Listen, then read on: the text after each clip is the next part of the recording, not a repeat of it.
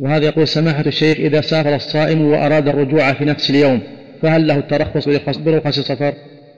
نعم له ترخص حتى يرجع، إذا رجع أمسك، وأما ما دام في السفر فله الفطر ويصلي قصرا.